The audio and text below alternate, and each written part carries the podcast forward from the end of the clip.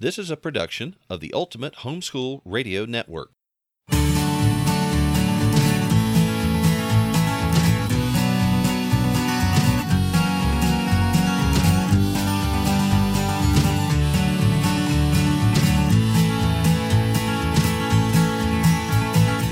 Well, hello, everybody. This is Hal, And this is Melanie. and we want to welcome you to another episode of Making Biblical Family Life Practical. We're going to be practical today, Hal. Uh, well, we're going to talk about the season. And, We're and going to it- talk, well, sort of. yeah, We're going to talk about being sick and being married. And you know what? Everybody I know is sick right now. we have been to the doctor's office so many times the past month. And you know, we really haven't been sick compared to some of our friends' families. No, no, we haven't. You know, I don't think any of us have had the actual flu. And I know tons of people who've had the flu. Well, we've had a good year. I mean, some years are not good No. that way. Some years we have that everybody. I remember one year. In fact, the year that our first book came out, the whole family came down with swine flu. That was the H1N1 variety. You remember that? Oh, the, the year I remember is when we got the flu at Thanksgiving and then had a relapse at Christmas. Uh-huh. That was pretty bad. And that's just the flu. That's not a stomach virus. Oh, don't even talk to me about stomach Yeah. viruses. Y'all, if somebody looks at me from across a stadium and they have the stomach virus, I get it. Yeah. Yeah. You know, that's what I love about spring. Spring is flowers and green and warmth Mm-hmm. and the end of colds and flu.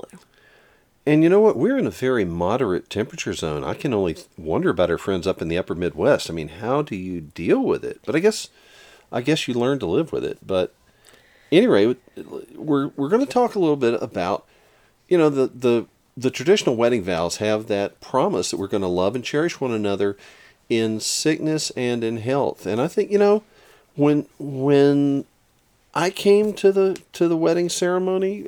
I- had never really been. I had tonsillitis one time.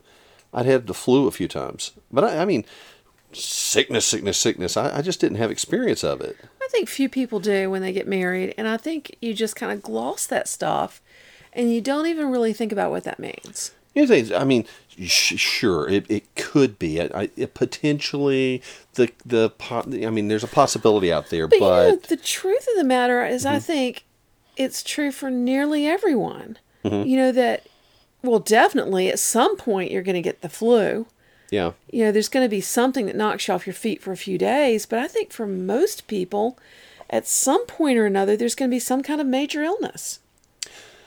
Or or even beyond illness, I would say a condition because you know pregnancy is not an illness, but pregnancy has many of the same effects on your lifestyle that a protracted illness does, in the sense that you know that it changes your lifestyle, it changes your abilities, and I don't really like to think of it that way. I mean, pregnancy Yeah. is a good and healthy thing. yeah, And it's not a sickness, it's not a disease. no, not at all. But you know, I think about a young friend of mine who has had a lot of nausea, mm-hmm. and that's kind of been a struggle for them. Yeah, On the other hand, I had horrible pregnancies. I had bed rest pregnancies.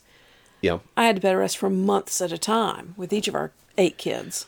yeah, and and we certainly we went through that with pregnancies, and then um, I had a bout with cancer, and I spent about six months in chemotherapy and radiation therapy, and then probably another year before I was really recovered. I think, and so, you know, we've been, and we've that's not even counting the kids. I mean, we've got kids who've had broken bones. We've had kids with uh, our child that was born with a birth defect, and, You know, let's be honest. Yeah. We have had all kinds of bizarre and strange problems over years. Okay. And yet I don't think of us as a sickly family. But we've had we've had kids break bones, we've Mm-hmm. had them damage their knees playing football. dislocations and stuff like that. And, know, or dancing. You know, I- Right. don't really think I think of us as a generally pretty healthy family. And I think, good grief, what are the sickly families going through? Well, uh, let you know. Here's here's the thing. We make that promise. We make that promise up front that we're going to be there for one another. We're going to love one another, even when we're sick. And you know that that's really a practical matter. That's really the rubber meets the road there because you know that's when the loving feelings just aren't there you know that that's when you you, you don't have that that warm fluffy feeling when one of you is throwing up in the in the bathroom. You know that that's kind of the the romance is sort of not in the picture at that point, and yet And yet, and yet it is. Because I now I don't know if this is as big a deal to you as it was to me. Mm-hmm. But do you remember when I got food poisoning? My great uncle died, and we went to the funeral. Mm-hmm. And in the South, funerals are accompanied by food and a lot of it A lot of food from a lot of people. from a lot of people, and who knows how long it's been out. Mm. And I ate a meal there, and I mm-hmm. don't know what it was, but I got home and I got about as sick as I have ever been. you yes, you were a very sick young woman at that point. I I agree. Well, I ended Yep. up in the hospital. right. But, you know, we had only been married a matter of weeks. That's right. Yeah. And I will never forget that feeling of being in the bathroom, throwing up, and feeling so, such a, I felt such a nasty mess, you know? And I, I was a newlywed. I was Right. used to, you know, Yeah. trying to be pretty and everything. right. And I felt such a nasty mess and so helpless. And I remember you wetting a washcloth and washing Mm-hmm. my face off. Mm-hmm. And I tell you what, boy, I felt some love for you. Oh. Well, I mean, I felt a huge wave of affection for you. well, You know, and that's encouraging. Uh, you know, and I think that's well, one of the great examples from our own from our own family history is your grandparents. You know, Oh, and how your grandmother had multiple bouts of cancer back in the days when the therapies were not easy to manage. No. And and in in their last few years, she was driving over to the nursing home three times a day to make sure that your grandfather was being fed by somebody that cared for him and somebody that protected his dignity. well, he had Alzheimer's. Right. And she took care of him at home as long as she possibly could. Right. And when it was not safe anymore, Mm-hmm. she put him in the nursing home. But yes, she drove over there and she fed him every meal. Mm-hmm. She took him to the bathroom because he know it. He she knew it embarrassed him to have the nurses help him. Right. and and she just showed him such such love and i'll never forget Mm-hmm. asking her and saying nana what in the world you're killing yourself doing all this they there's nurses paid to help him surely you need to take a day off now and then Mm-hmm. and she said you know and i especially want to know this because i knew their history Mm-hmm. I knew that he was a violent alcoholic when they were young when they were newlyweds Right. and I thought this would have been, you know, it would have been very tempting just to walk away. Yeah. And I, I asked her about it. She said, "I know, honey, but but your Papa Ray changed. Mm-hmm. He came to Lord, folks." Right. And she said, "When I had cancer, he was there. He carried me to appointments in Charleston and in Greenville and all over this state. And he sat beside my bed, and he held my head while I threw up." Hmm. And she said, He was there for me, and I will be here for him. Wow. Wow. Okay. And So that's love.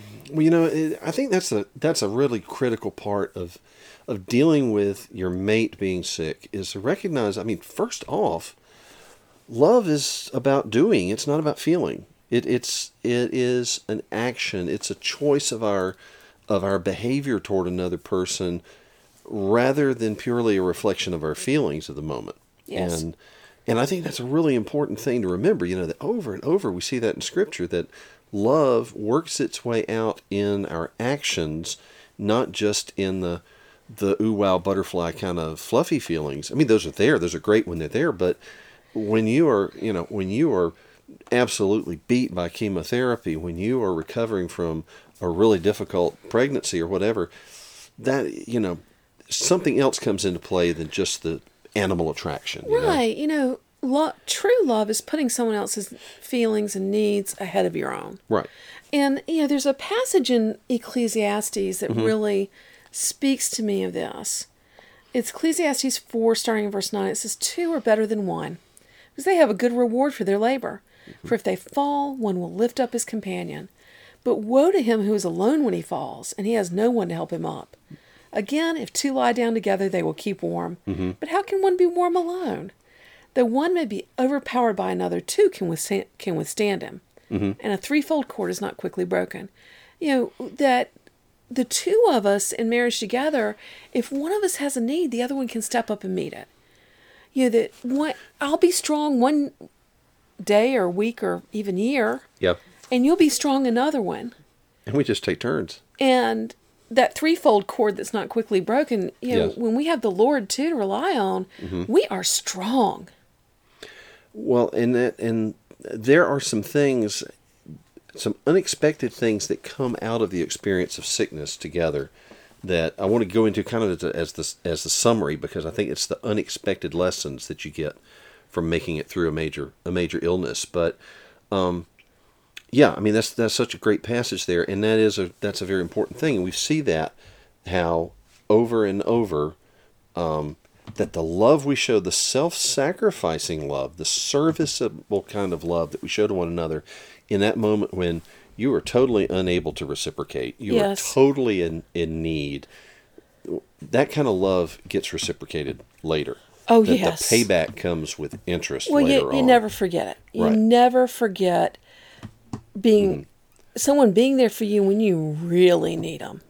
You know, I think one of the things we have to remember this eh, too is that it's okay to be vulnerable. In fact, I think we need to be vulnerable. We need to admit that hey, we need one another, and and that's that we need our mate. We need, you know, parents may need the help of children. Children definitely need the help of parents. We need to be open and transparent with our friends and with our, our church fellows. Oh, I think this is so important, Helen. It's so hard Mm-hmm. because we, you know, we have a strong in the United States. We have a a very strong ethic of independence, Right. and we don't want to be dependent on people. You know, we we want to take care of ourselves, Right. And yet, you know the the word says in Galatians 6 Mm-hmm. what is it? uh, yeah, Galatians 6 2, it says to bear one another's burdens and thus fulfill the law of Christ. You know, if, I, if I'm not willing to put my pride aside and say, hey, brethren, pray for us. We really need a hand here. We, we're really struggling. If, if we're not if we're not able to be transparent with our brethren in the church, we are not giving them an opportunity to fulfill that commandment. And you know, it's such a blessing to us when they do, and it's a mm-hmm. blessing to them too. You know, our church recently helped us with something, and I was mm-hmm. so grateful. And yet, when I expressed that gratefulness to mm-hmm. one of the leaders in the church, they were grateful they'd been able to help, and that Yeah. it was a blessing to them. Yeah, he said, we're just a conduit. You know, John, our oldest son, told us a story the other day that really touched me. Right. Because I, I feel awkward sometimes. We have so many prayer requests. People, we are like the Job family sometimes. It's one thing after another. You know, mm. it's always we need prayer about something. Right.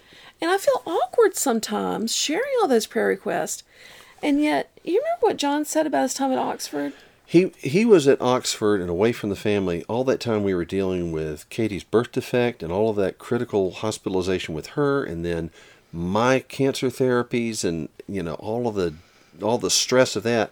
And so he was sharing these prayer requests just week after week in his fellowship there back in England and he felt embarrassed about it, but when he left, he had more than one, but one in particular came up to him after as they were departing and said, I just wanted to tell you how much you blessed us by being transparent because we got to see your faith.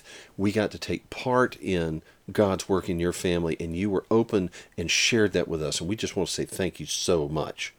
Know, I've heard the same thing from th- from people I, in a mom's group on Facebook, and mm-hmm. some of those ladies have said, you know, I, I've so appreciated hearing your prayer requests because seeing your trust and faith has helped me have trust and faith in my own circumstances, and seeing God meet your needs encouraged me that God can meet my needs. And you know what? Meeting needs, I want to talk about some practical things that we learned through this that allowed us to bless other people. But I'd like to take a break here and say a word on behalf of our sponsor. Can we do that right now? Sure, let's talk. Okay, let's talk do that. Reading the Bible can encourage a person in their relationship with the Lord as much as any other spiritual discipline. The Christian Standard Bible is an English translation that strives to be faithful to the original languages without sacrificing clarity. The CSB maintains accuracy while remaining easy to read.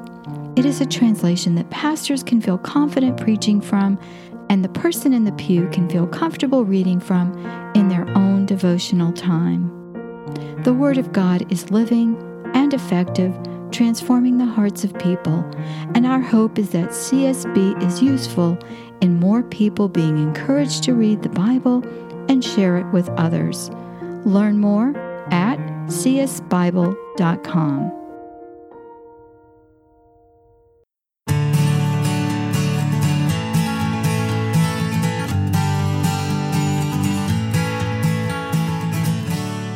Okay, so um, so we were talking about some practical things that came out of going through periods of sickness together. Certainly, we've been that. You know, one thing that that struck me, I think, was when we had um, we had some friends in our church who had a um, who had a really difficult deliveries. I recall they had. I think that was the situation. They had a They child had a, that was born. they had a premature child. It was a premature baby. That's right. And you know, we know it took him a casserole or something, but we just didn't know. I didn't really know how to help somebody who was I mean, stuck in hospital all that time. And, and they're 60 miles away at the children's hospital in another city, and we just didn't know what to do. Well, and then we had a child with a birth defect, and we were in the NICU for weeks. And wow, because people helped us, and we said, man, make a note. This is what we really were thankful for. You know, people, yeah, people brought food, and they made sure that they're to take things by the house too for the kids, but but that they brought us gift cards to- Gas cards. to buy gas for the car back and forth and to buy restaurant cards. restaurant cards and they brought us snacks that had some actual nutritional value like protein. You can't get anything but carbs in a hospital. and, and just you know things that really helped ease our mind on so many worries and just the stress and and we thought okay so the next time somebody in our circle had in fact it was that same family that had another child that was diagnosed with leukemia and we said we know how to help this family now Yeah, I knew exactly how to help. You know, Second Corinthians one Mm-hmm. We comfort one another with in the way that we've been comforted, and so when we ha- live through times of sickness and illness, we learn how to help somebody else, and that helps too. When you've got a mate who's ill and maybe they're irritable and they're hard to get along with, i And- yes it helps to think, okay, what do I need when I'm sick? How do I feel when I'm sick? How can I bless them? Yes, what what a great lesson. Well, you know something related to that. I, I was thinking about William F. Buckley, the founder of National Review magazine, um, had a long, a long and loving relationship with his wife Pat, but she had she came down with cancer late in her life and had a really painful variety. I forget what it was, but um, he made the observation kind of quietly to the side that you know pain is like water; it will find every crack in your character, Well, and it just and I think that's true of sickness in general. When you're sick, you're out of sorts. You're not yourself. You're irritable. You're easily set off. You, you know, you feel demanding, and and frankly, maybe not. Maybe if you're not sick, but you're the one who's picking up all the load for the wife, for the husband that's sick in bed, and you're the one's got to run all the errands, and you've got to take care of all the kids, and and you're feeling pretty stressed out, and you're not really at your best either. You know what? this is a situation where when when there's sickness in the house, everybody needs to take a breath and they need to think before they speak. Because I think it it's so easy to get irritable with each other and to snap at one another or maybe we're especially careful around the sick room but then we snap at each other back at the rest of the house. I think really when we're under that kind of stress, realize that hey, we're under stress. We're not at our best. So let's walk carefully with each other. You know, let's speak Yeah. gently.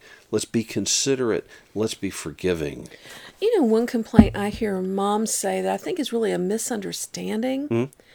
I hear moms say, "Well, when when he's sick, I take care of everything, but when I'm sick, he just lets the house go to pot." Hmm. And I think it's hard for moms to realize that guys really don't see it sometimes, because like Truth. you know, there are times Hal that you've been working in the in the kitchen, mm-hmm. and I come in and realize no one has done any of their chores all day, mm-hmm. and I get so upset because I'm like, you've been right here. Mm-hmm. I say, Hal, did you not notice nobody did their chores in here all day? And my you look reaction up, is, you go blink, blink. yeah. My reaction is, huh? yeah, I mean, you seriously could sit in the kitchen with it a total wreck and not notice it. Well, uh, It we, would drive me insane. we call that focus, dear. It's a male superpower. I Um, think moms don't realize Hmm. that their husbands are not being lazy or slighting them. It's just really just not that important to them a lot of times. Yeah, and there's some things that I mean, frankly, we just don't manage well. I mean, we can't. I don't care what the culture says out there. Mom and dad are not interchangeable, and No. and you know we try to pick up the slack when we have to, but you know we can't really substitute for one another as at hundred percent efficiency, and and that's probably just we need to recognize that and give grace to one another. One of the things I think too is when when we're sick, I think we need to recognize it. Sometimes we're in denial. Oh, and, and I tell you, that's really awkward. If you've got a large family that tends to catch everything that goes around, I really hate it when people are heroic and come to church anyway. Oh, Everybody in the family is throwing up sick, but I made it to church. Oh, Or the one that gives you a great big hug and Mm. tells you how much they missed you this winter while y'all have been so sick. And then explains that the rest of the family isn't there because they've been throwing up all night. bless your heart. Um, can you just like give wave the right hand of fellowship? Don't throw it around my neck. Oh my worst. Honestly, Yeah. Oh. Okay, so I think people just don't get that not everyone may have a rock immune system like them. Well, and I I think I think sometimes we're in denial ourselves, and and that's one of the things that I think we need to say is, hey, hello, everybody, we are now sick, and we are going on on our sick protocol now, which means it's time to break out the paper plates. It's time to use the disposable tableware. It's time to eat convenience foods because we we need to take the time and the energy to heal and recover, not to keep the house ready for the photo shoot for Architectural Digest. Honestly. Okay, let's let's kind of relax and focus on getting over this illness. Mm-hmm. That would be good. But and you know what? Maybe that's the maybe that's the um, the type A mom lowering the standard just a little bit, give herself a break. Maybe it's the very demanding husband lowering the standard, giving his wife some grace. But I think we need to do that kind of thing. Um, let's see. Do you want to talk about this thing? This is actually Well, you know, I think that that's important when you're dealing with long term stuff. okay. You know, when you're dealing with long term illness Mm. in one or the other of you, Right. it's important to show a lot of grace on both sides when it comes to marital affection. I, I think it's I think we need a lot of affirmation Yes, in that time. yes. You know, to to say that hey, I recognize that you are you're too sick really for for us to have any romantic time together, um, and and I'm going to be you know I'm going to be patient with that. I need to I need to take that into account and Well, I think having holding one another and sort of platonic physical affection is very important for mm-hmm. reassurance. Mm-hmm.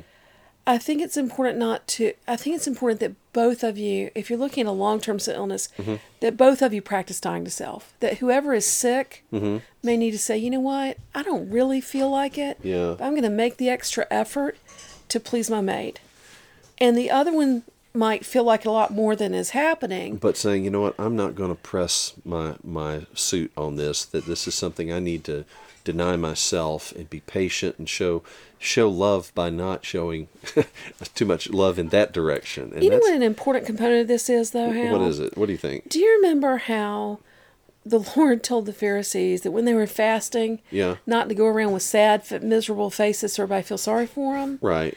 I think in that dying to self on both sides, both of you need to not be hangdog about it. Yeah. You know, not try to Mm-hmm. guilt the other one one way or the other. And and I think it, it this is something that is really important to be able to talk about. I mean, actually, just to say, hey, you know, how do you, what are you feeling really? I mean, and and let's, let's see if we can come up with a a way of life that will support all of our needs, everybody's needs and desires as much as we can, recognizing that when somebody's sick, especially if it's a sick or a, a chronic type of illness, it's not going to look like everybody else's family. It, it is, and that's fine. I mean, it's a different situation. Yes. So, I, I think that's a, I, I think that's one of those things that we just have to kind of take into account and realize that times come and go and seasons are real, and sometimes, um, sometimes the walk is not as easy as others. It, it seems you know silly to have to say that, but I think a lot of times we, a lot of times it's too easy for us to slip into thinking, I don't deserve this. I deserve better. You know, I'm disappointed because my my hopes and dreams and wishes aren't being fulfilled. And really and truly, Hello, welcome to a fallen world. welcome to a fallen world. You did not sign up for uh, a, a path of roses. You signed up for for better or for worse in sickness as well as in health. You know, all of those things that come into the full spectrum of what it means to live life together. Let's talk about kids and sickness. Okay. Short term, you just got to survive. Yeah, And that means Netflix may be your friend or Okay. Amazon Prime, right.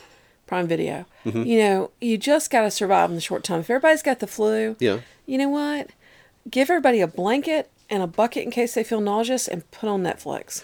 We have. I remember sometimes when when we have had like the the virus ward going. It's like an Ebola outbreak at home, and so I remember times we've like put down plastic tablecloths so everybody can just lie around on the vinyl sofas with plastic tablecloths and buckets and just And just let it Just pass. let it go- Just, go just through. yeah, just let your body work on it. with more serious illnesses, though, you've mm-hmm. got to really put some thought into your children. Okay. You've got to be reassuring to your little children, and if you are, they will mostly believe you and be fine. Yeah, but you know what? I think it's really important that we include kids in the discussion. Oh, yes. You know, that if we've got a serious illness, even to the point of, I mean, we had a friend, you had a friend who, who had had a couple of miscarriages, and it really tore up the family because everybody loved, loved, loved having babies. Yeah. And I remember they got they got the pregnancy test back, and they said, let's not tell the kids quite yet. And so and so the kids thought that they she was seriously ill. they thought, yeah, they thought she must be so sick. Yeah, you, got to be straight with your kids. Right. But your little kids are going to mostly believe you. right. Your older kids are going to jump in and help. Yeah, and they're, they're going to get a and say- lot of comfort from jumping in and helping. Your Uh-huh. middle kids are the ones you got to worry about. you got to watch out for them because honestly, the middle kids are old enough to realize, gosh, I see how serious this is, and I see that there's needs, but I can't drive, and I don't know how to cook everything yet, and I'm not sure what I can or ought to do. Well- I just feel like I ought to do something. Well, see, and a lot of times we don't give them tasks because we think, oh, I just don't want to burden them. I mean, so many times when I was on bed rest, I felt like I don't want to be a burden to my kids. I don't want them to resent their baby brother. But really, having something to do makes them feel better.